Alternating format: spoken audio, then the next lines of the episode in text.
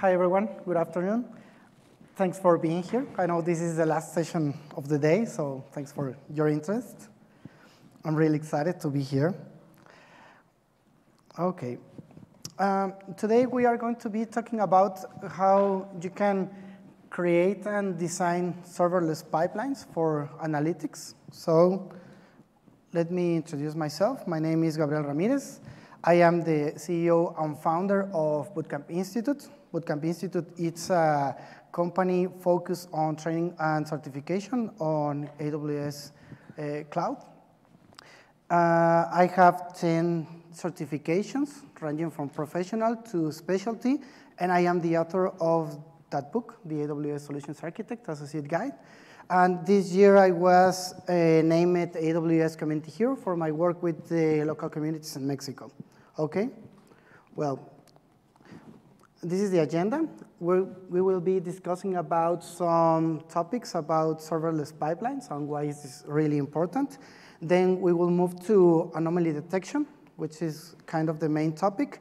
Then we will be discussing about Lambda architecture. It's not the AWS Lambda service. It's more like a design pattern.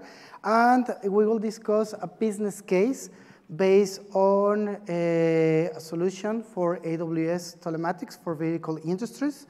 And we will be checking on this solution architect with the Lambda patterns, right? OK. So why do we need data pipelines? There's a really important topic between ETL and real-time analytics. So data pipeline allows us to process data more quickly, more easily. And if you go to the serverless domain, this will make this will be easier with AWS services, right? So what's the data pipeline? Traditionally, you have to move data from one system to another. You have to process, you have to extract, you have to load, you have to compress, you have to normalize all this information to get insights. So that's the main topic about this streaming or these pipelines. It's about the latency that you have to answer some business questions. That's the real value of data. So this is all about speed, OK? When we are talking about real-time applications, maybe we are talking about latency sub-seconds. But if it's close to real-time, maybe it's 60 seconds or less. But if you go to the batch domain, maybe we are talking about hours, maybe even days, OK? So this is really important. We are trying to solve a very common problem in data processing. So if we move to the client-server architecture, we will see that clients are generating data, are interacting through APIs to HTTP protocols, and we have, on the other side, the server, OK?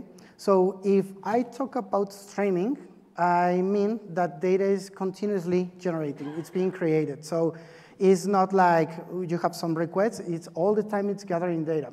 So if we would try to solve this problem with traditional architecture, we will need to take into account some topics. The first one is that the network is not reliable, right? Then, how about retrying exponential backoff, client-side logic? That is important. Maybe I have some throttling issues. I need to scale that infrastructure. Maybe I can move to a virtualized environment. Maybe we can try another solution, and we can bring this to AWS. Yeah, we can use load balancing to accommodate more growth, to have more capacity. We can start thinking maybe on some kind of EC2 instances, maybe CloudWatch monitoring, maybe autoscaling. That would be right to try to increase the capacity of the system. But at some point, this will reach a limit. And I also have a lot of responsibility from my side to be monitoring, to be scaling, to be adapting to those patterns. And remember that this data is continuously being generated. Maybe I can find some kind of database that can grow automatically. That would be right. This is the case of Aurora or maybe DynamoDB. Then we can re-architect this solution, and maybe we can start thinking about serverless architectures, maybe an API gateway. This could be also an elastic load balancing. And the whole idea of serverless is to try to scale out horizontally. Yeah. so I don't have to be worried about provisioning, about scaling, about patching, monitoring, failover. All this is done really in a managed way by AWS Lambda, okay? But this also has a little problem. What happens if the network breaks? What happens if my Lambda function has an error? Yeah, that's not reliable. So to be reliable, I need some way to store this state, this knowledge, and to replicate this information. So in the case of an event or a failure, I can recover and start processing all this data. Yeah, this is important. So maybe I can put an SQS queue. I can use an API gateway. In fact, there's an integration with those services without any code. So that is adding a reliability capability to this solution. That can be really, really good. But I haven't really solved my problem because I still need to be aware of the correlation, the idea of sequence of the messages, the duplication logic maybe, yeah. Maybe I want to handle more protocols or more ways to interact with these solutions. There's some ideas that you have to take into account if you are designing a real-time streaming data pipeline or analytic solutions. The first one is automation. You don't want to do anything manually. You want to have the services, the infrastructure scalable that can react to data, that can recover automatically in the case of a failure. So you don't want to touch anything. You don't want to extract, load, and maybe analyze data. You have to think all this on the more managed way that you could have, yeah? So this is important because velocity is a high topic. So data is growing, it's coming, it's increasing in volume. So I don't have the time to start manually be provisioning and scaling resources. That's important. Also, most of these architectures I think to be cloud native. So they burn in the cloud and they stay in the cloud. I can think on CI/CDs. I can think about 12-factor design principles to solve these kind of problems. Maybe if we are a data-driven company, we can think of a data lake from the very beginning. And which services can I leverage to start ingesting and analyzing, performing machine learning, doing analytics, and discovering data, maybe patterns as data is being generated. And I need to think about fully managed services that can help me to focus really on the problem or on the business and not on the infrastructure or the service. And this is where Amazon Kinesis sits in. Amazon Kinesis, I think it's the best and the easiest way to ingest, load, and act for data that is continuously being generated in the cloud. It's the more straightforward services that AWS has. And it's a family of services. We have Kinesis Data Streams, we have Kinesis Data Firehose, we have Kinesis Data Analytics, and Kinesis Video Streams. So those are the four services that we have. What are the main use cases? Depends a lot of the industry, but maybe if we are talking about transportation, we want to optimize routing, we want to avoid colliding or accidents, we want to have some kind of logic at the edge, maybe. We want to make, I don't know, some marketing efforts based on the location of the vehicle. So there are a lot of opportunities to start building services around location, geo-reference data.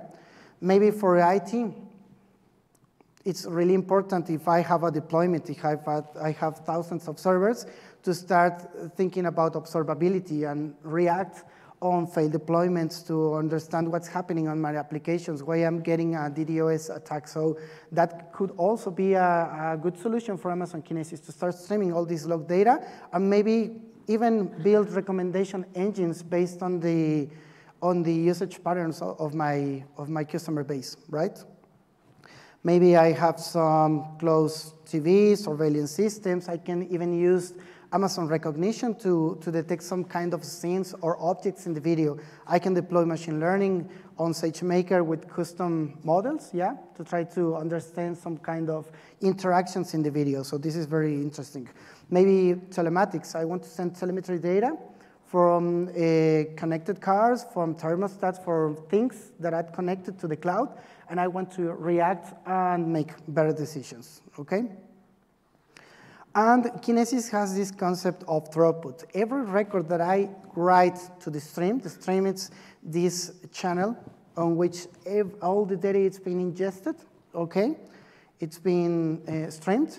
And we have several partition keys that we can use, and these records are added to every partition, to every shard into the stream, okay?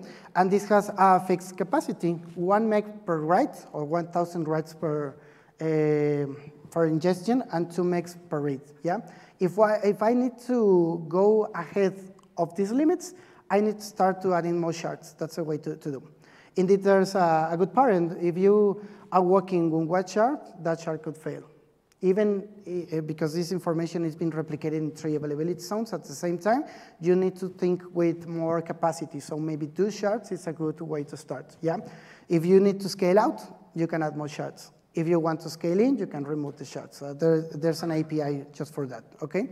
As you can see, every record has a payload, and this payload can be any message that can be codified, maybe base64, maybe binary strings, etc. And this represents the channel. This is the stream that I am using. Here's a trade-off in design. Maybe I can use several streams for several applications, or just one stream with several partition keys, and every partition, every shard is sending telemetry, maybe marketing, maybe, I don't know, some diagnostic codes from vehicles, yeah. So you can do this in a completely managed fashion. On the left side, we have several clients. So clients are writing continuously messages into the stream. And this is a very good way to decouple our architecture. So one big thing about serverless data pipelines is that you decouple the communication bus. So all the consumers, all the producers are completely decoupled because there's a messaging system in the middle. Yeah? In this case, is Amazon Kinesis. What advantages has this? I can change maybe the type of client, the type of producer that is sending messages, or I can change the implementation about the processing, the machine learning, the kind of solution. We have managed Kafka, we have SQS. I think it's not the best case, but it could be used also for decoupling this communication bus.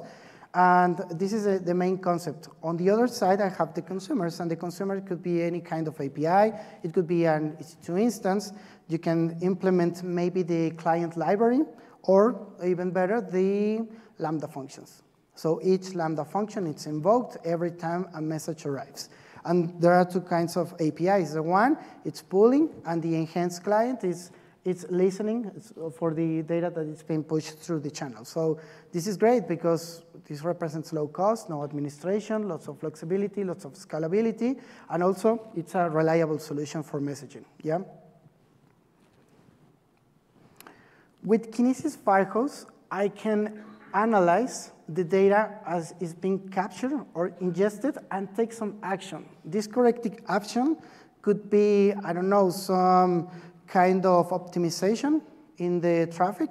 Could be, for example, avoiding an accident, maybe a thermostat that is going beyond the limit. So we can react very fast. This is important. The way that we analyze this data is through Windows. Windows is a way in which we have to capture some base time data. Yeah, and these windows can really leverage what's in the message for a fixed period of time, okay? Something really important about Kinesis Firehose is their flexibility. With Kinesis Analytics, I can use SQL. So this is like streaming ETL. As data is being continuously generated, I can be analyzing on these windows. I can perform machine learning algorithms. I can detect anomalies. I can detect, for example, hotspots.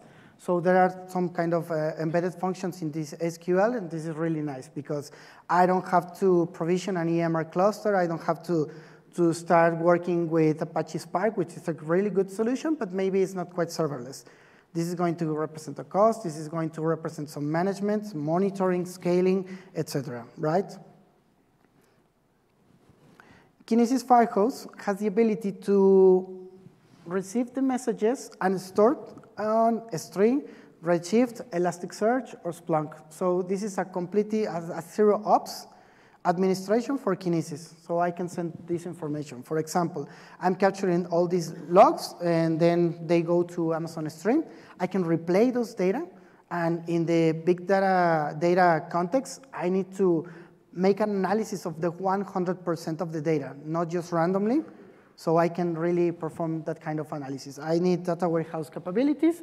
I can start using Redshift and maybe use, I don't know, some snowflake structures to start to analyzing all this data. And Elasticsearch will give you really good capabilities to interact with the information, to query those information, okay, using really well-known products, yeah? Data analytics is going to be the tool that we can use to perform SQL. And Amazon has made a great effort on this area, so each product, each service that you use can be queried. This is the natural way of getting answers. So you don't have to learn a new framework, you don't have to learn a new language, new library, so only bury SQL on top of the services, and that is good. You have a data lake, you can put a layer for SQL to integrate multiple data sources, and that's the idea behind a data lake, to remove the silos, to try to integrate all those data sources that are spread. Mm-hmm. And taking real-time decisions, that is good. We have several services. One of them could be Lambda, that could be SNS. Maybe we can listen to the stream of data that has been written to Amazon DynamoDB. So that stream could deploy or could active an event, and another Lambda function gets called. Mm-hmm. To analyze the IoT device data, there's a very good integration between the IoT services and Amazon Kinesis. So it's really straightforward to put this in practice. What is this about anomaly detection? This is a really interesting graphic. As you can see, data, as time passes by, data is losing their value. It doesn't mean that this data is not longer worthless, but as soon as I can get answers from those data, as soon as I can analyze, it will be of high value for the company, because we can react, we can take actions, yeah. Maybe I need to query the last 6 months or the last year of the company to understand some kind of patterns. That would be great, but real-time decisions, maybe it's the ones that cost us less, okay? The more important. So this is really interesting because the time-critical decisions happens in the real-time and seconds space, and we have minutes, hours, days, or even months to have batch or business intelligence. This is where a lot of products sits in, okay? But this is important because we have two sides of the data, okay? Which one is more important, the real-time or the batch analytics? These windows can give us the possibility to start analyzing data. We have three kinds of windows on Amazon Kinesis Data Analytics. The first one is the tumbling window. This is a fixed window that starts reading discrete data, and when it ends, it starts another window, okay? So maybe this will be good for analyzing log data from the last 5 minutes. That could be great. And I can use a group by expression, yeah, maybe aware, and that could be, that could solve some kind of problems. Maybe the sliding windows is the most robust ones. Sliding windows can be observing data and start discovering new data as it's coming. Each new row that it's coming, it's going to be appended on this window, so that can be really more complete answers. And when we are talking about anomaly detection, really we are looking to find some kind of distribution that it's normal in data. So we will use random cut forest, we will use trees, we will start cutting this data until we find some patterns and try to identify which data it's the farthest, okay? And this data that is so far could represent something. I don't know, you are now in Vegas, and maybe if you try to make a transaction on your bank is going to block that transaction. Why? Because it's not normal. Because you usually make some transactions on your bank in your country with some range of IPs in maybe some states, but not in Nevada. So that's a good example, yeah? So we want to understand, and if we were to write an application that is if-then logic, it will be really complicated. It's not maintainable, it's not extensible. So these limits cannot be fixed. So we need to understand data in a different way. And it's just, there's a white paper on this, on Random Cut Forest. It's an algorithm, a scalable algorithm designed by AWS, as it's integrated with a lot of services. Recently, I have seen this algorithm in CloudWatch. So that's interesting. Without a machine learning model, without an endpoint, I can make inferences with new aggregated data for any kind of application. So this is really interesting, yeah? And it's an unsupervised algorithm. Okay, so the Lambda architecture. What is a Lambda architecture? It's a way in which we can model these two sides of the data, the batch one and the real-time one, and getting answers with the complete set of data. That's the past and also the present. So it's kind of complicated because when you try to analyze streams of data, you have to think on distributed systems. And distributed systems have in its nature to be eventually consistent. So that is complicated. How do you get answers of information which is not complete? That if you read, you can get a different set of results. That's complicated, yeah? So what Lambda architecture tries to solve is to have a framework or a way or design strategy in which two sides can be complementary, okay?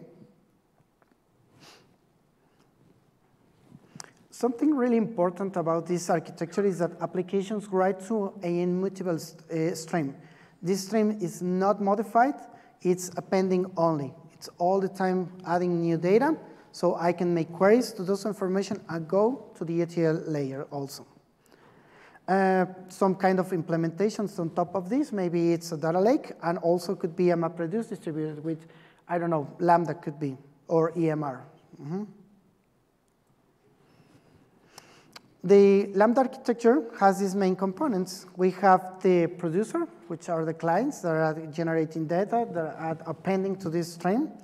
We also have the batch layer, and this is where sits the EMR. This is where is Redshift. This is where is maybe, I don't know, a relational database could also find in this pattern. And also, we have the real-time layer. This is Kinesis. This is MQTT, this is, I don't know, maybe HTTP, this is the IoT service, okay? And at the final, we have this merged serving layer, which means that both layers have to be merged at some point to get valuable answers, okay? So here the question is, what kind of technologies, what kind of services can I use to create that merged layer to have these answers in real time and also complement them with the batch view of the information. So that's a really interesting part. The business case that I want to talk about is the connected vehicle solution from AWS. So this is really the question we're trying to solve. How do we manage vehicles? How do we make automotives that are autonomous, that generate a lot of data? In average, each vehicle could generate up to 4 terabytes of information each hour. So this is really challenging to move this information, to migrate or push the data into the cloud. So how do we solve these kind of problems? This is a white paper about this solution. It's a CloudFormation template that you can try. And the connected vehicle solution is really like a framework to be extensible, a solution that can be adapted to many use cases like voice, for example. There's a very good video on YouTube on a skill for Alexa for the connected vehicle solution.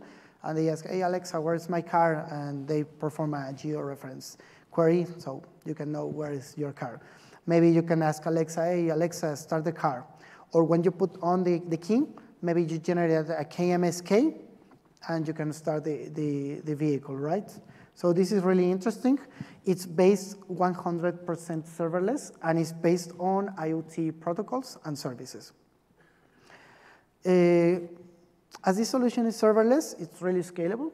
You can have, even with the IoT simulator, 1,000 vehicles to be simulated to see how this works. It's really nice.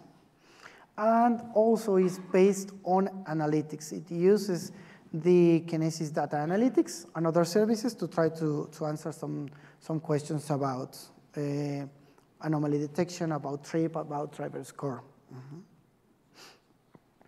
And this is the solution architecture of the connected vehicle. As you can see, we have IoT things connected to IoT Core. IoT Core here is acting like a message broker, okay? Takes all this information and automatically it starts moving to managed services. In this case, it's for Kinesis. Indeed, this is the part of the ingestion. And so this is the central point of communication, and it is really secure because it uses TLS multiple authentication and X509 certificates. Mm-hmm. The IoT Core is the service that allows to communicate with things. So to communicate these things with the cloud, we need a managed service like the IoT Core. It's scalable because it uses a publisher-subscriber model. It can handle trillions of messages per second, and it's designed to be really reliable. Yeah, it uses MQTT and HTTP. So this is good because MQTT is a protocol designed to be used where communication could fail. Also, the IoT service is designed to manage all these connected and disconnected things via device shadows, so you can save a state of the object, and when it gets reconnected, it synchronizes with the latest information, so this is fine. And it's extensible.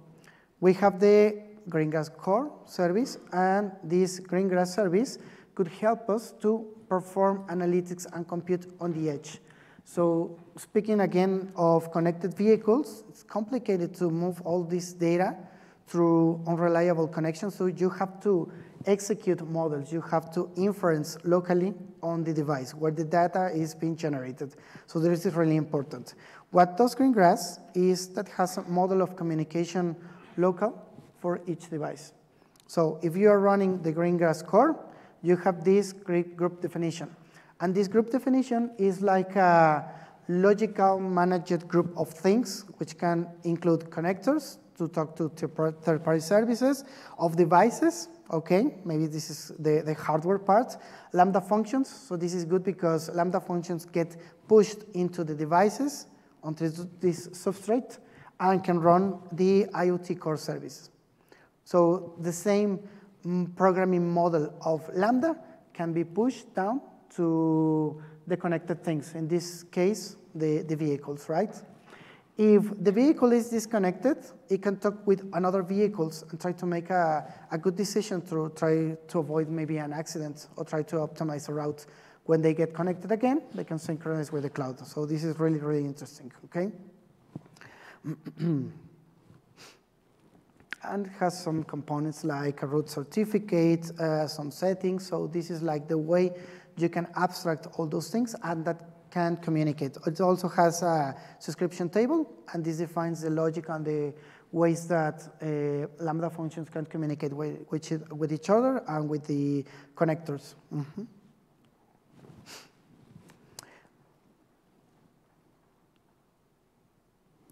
Let's talk about the speed layer.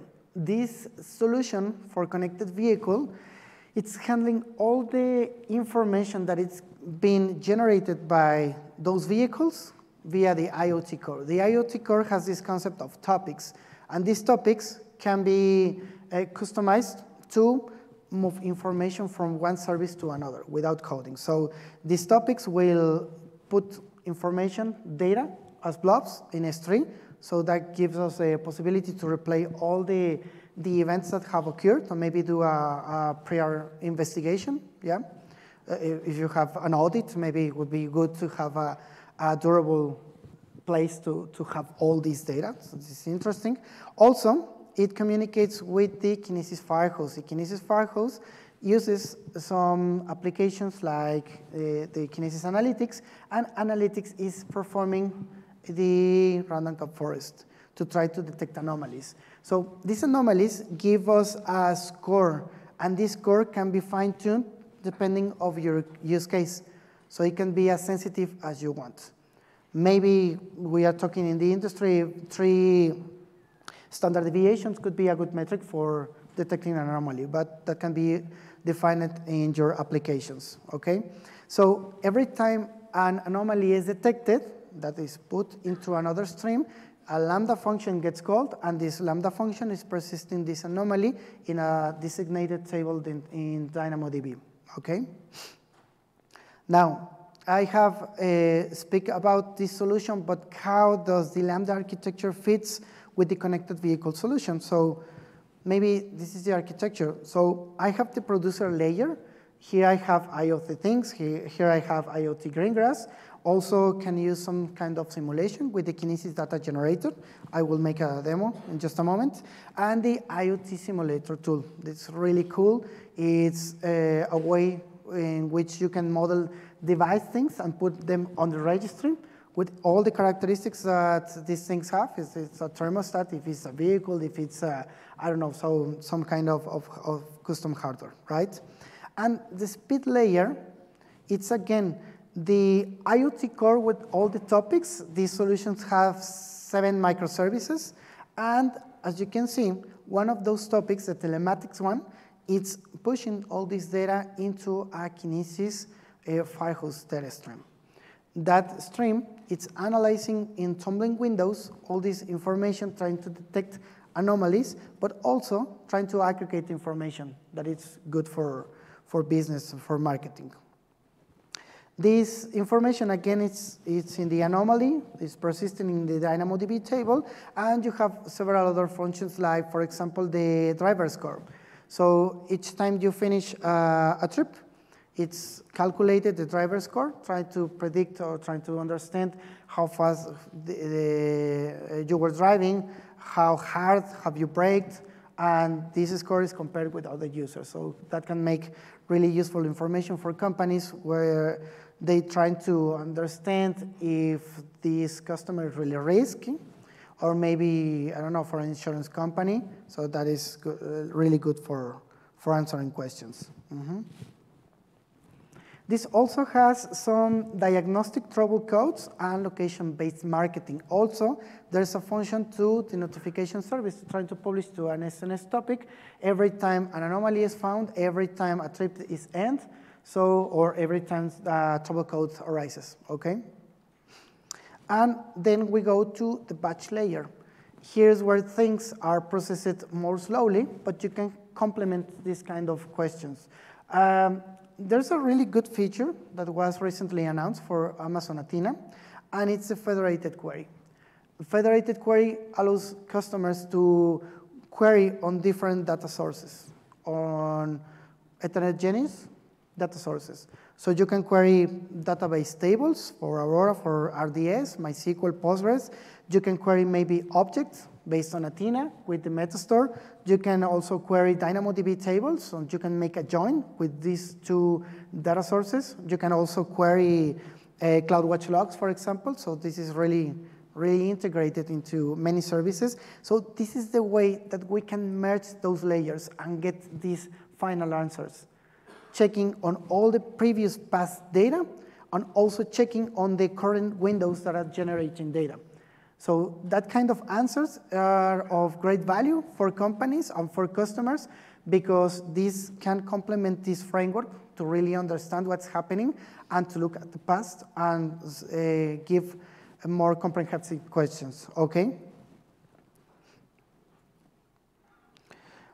I have a small demo of this. The first one is really simple and it's creating a delivery stream. So let's see how this works.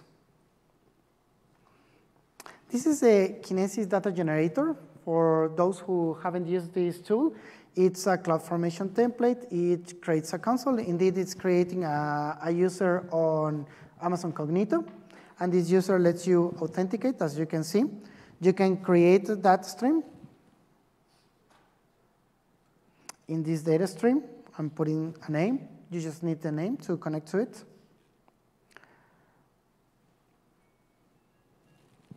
And then it asks how many shards do you want. For this simple example, I really use one shard, but you in production must be using more than one. Okay. And now it's ready. It's ready to start ingesting data. So this sensor stream is going to be receiving all the information generated by this Kinesis Data Generator. And it uses some kind of templates to model data. You can put event-based data. You can put some kind of randomly distributed data via weighted arrays. I'm choosing here the region. Now I can find this stream. That's easy, really. And as you can see, I'm choosing this template. It's a JavaScript library called faker.js. And it's going to randomly start generating data. And the volume that I want, in this case, is 100 per second. Yeah. As you can see, it's reporting. It's a sensor, temperature. Yeah. It has the device ID. And it starts sampling data, and it starts pushing this data into the stream. I really used 300 messages per second, so I can get more quickly this demo. And here in the monitoring section, I can see that messages are being arrived. So one important thing about Kinesis is you can see how fast is this solution, even when I'm working with Kinesis Data Firehose. Data Firehose represents some kind of latency. If I want to be real-time sub-second latency, I have to work with the Kinesis data streams. That's the API directly. So I need to use the put record API. I have to create the client and the consumer, and this is the fastest way to get answers. But Kinesis Firehose is completely managed, so maybe we can sacrifice some seconds to have this infrastructure all run. In Firehose, Amazon implements the client, so you don't have to. As you can see, messages are arriving into this stream, this one single shard.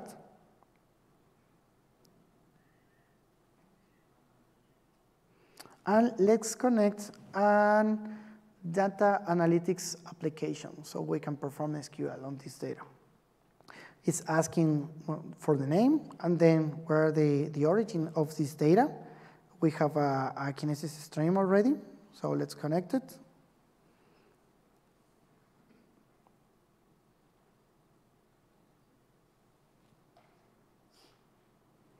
You need to specify a role. This delivery stream will put this data onto S3 or maybe Elasticsearch or Splunk or Redshift.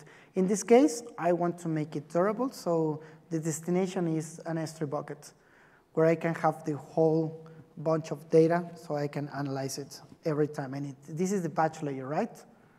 Not the speed one. This is the batch because it's taking the information and it's persisting every bunch of data.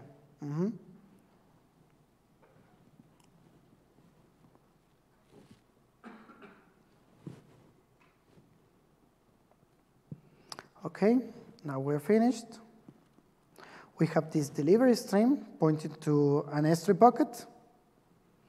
As you can see, you can ask also for compression. And Kinesis Firehose can also do the encryption, so this is really good. It's server-side encryption. If you were working with Kinesis data streams, you can perform the encryption on the client side. So before the data is being pushed, you can encrypt this information. You can aggregate, you can compress, and if the data is compressed, you can optimize the throughput of the network. You need to specify a role. I have a role already. So that's the last step in this configuration. And at some point, we will start seeing this information arriving in the S3 bucket. It's that simple, okay? Now, with this information in an S3 bucket, I can create a Athena query, yeah? All those information, it's been referenced in the Athena data store. It works like a Hive metastore. So if I have a compression algorithm for this data, I can start making queries, I can start making joins, and with the federated query, I can start aggregating information from other data sources. For example, DynamoDB, to check the trouble codes from DynamoDB and check the location-based marketing or the trip data that I have in this S3 bucket that could be used.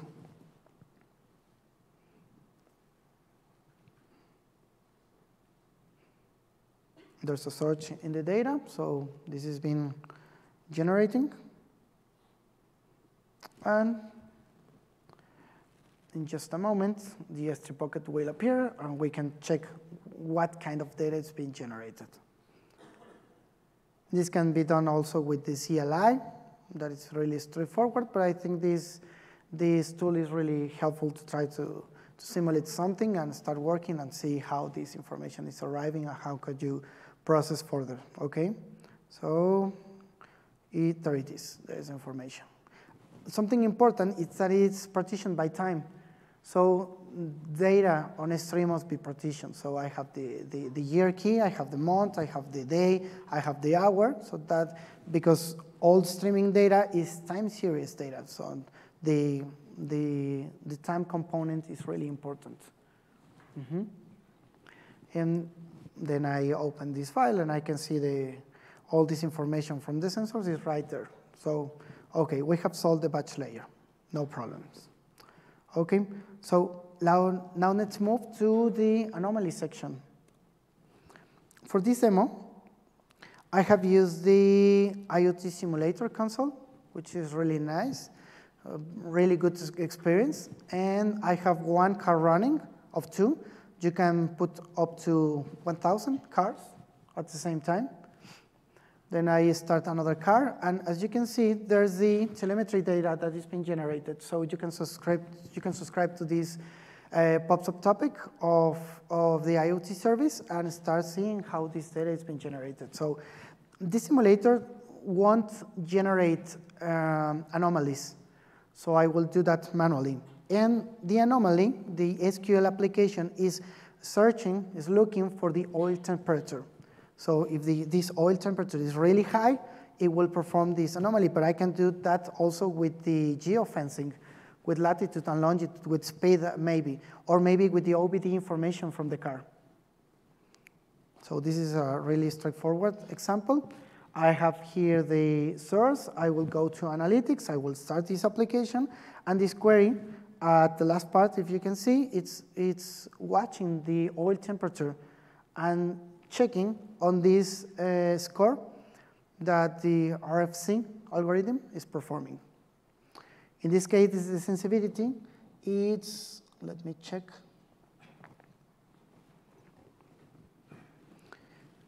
We have our right there. I think it's 30. Now I'm filtering this column, and as you can see, as data is coming through this application, it's showing here.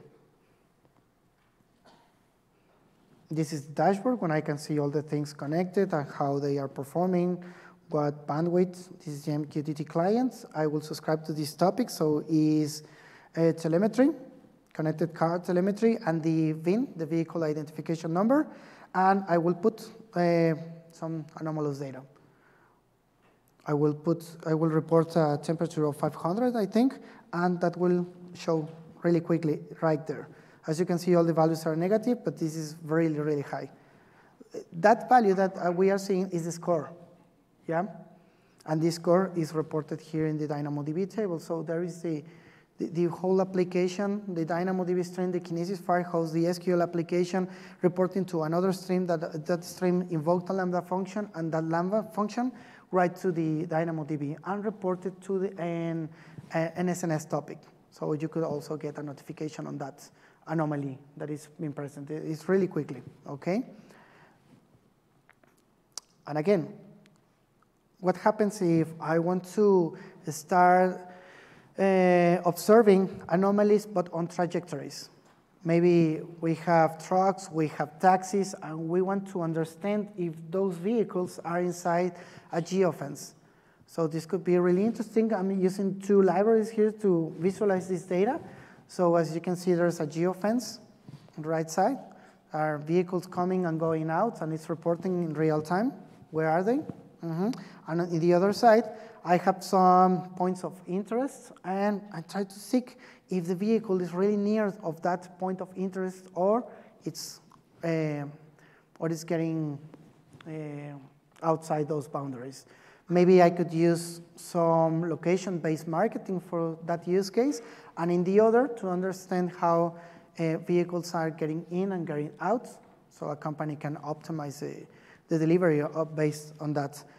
In fact, the right example, it's a use case for example, Amazon. What happened if that Amazon truck is passing nearby and you can go and pick those things? You could get a notification on your mobile phone, and maybe you say, hey, I want to pick up on that location because it's near from where I am and don't have to wait until it's near your home, Okay. Well, this is the small demo that I have prepared. So I think we can move with the questions. Does anyone have any question about this? Okay, So the question is, at least in my experience, in most cases, you cannot do any kind of stream analytics without enriching just telemetry data with metadata. Right? Type of vehicle, you want to measure the oil temperature, so forth. So how do you see and where that kind of data enrichment should happen in your model? Excellent question. How can we enrich those streams with metadata? Right? In the Firehose, you can add some data. You can enrich those data, and that is common. For example, if you have a vehicle with the ID and, latitude and longitude, but you want to complement this data with, some behavior of your customers, you could put this data and start analyzing in those windows for real time, or maybe batch. It depends. But yes.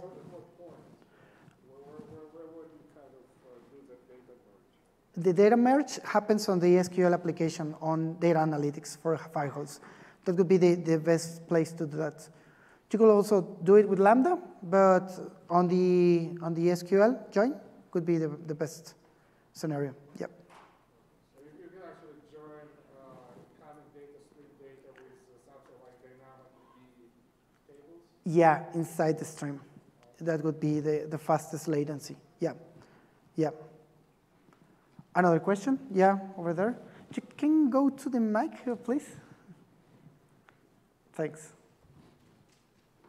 Not a problem. In the case of a connected device where there's connectivity gaps and not wanting to implement Greengrass per se, is there any recommendations on how you would handle the backlog of data once connectivity is restored?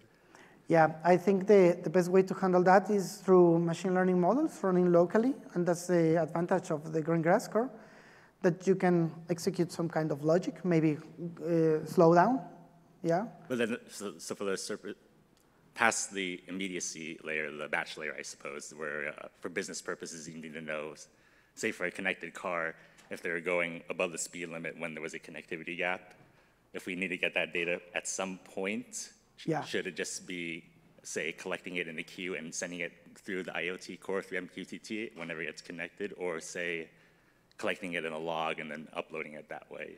Well, it depends.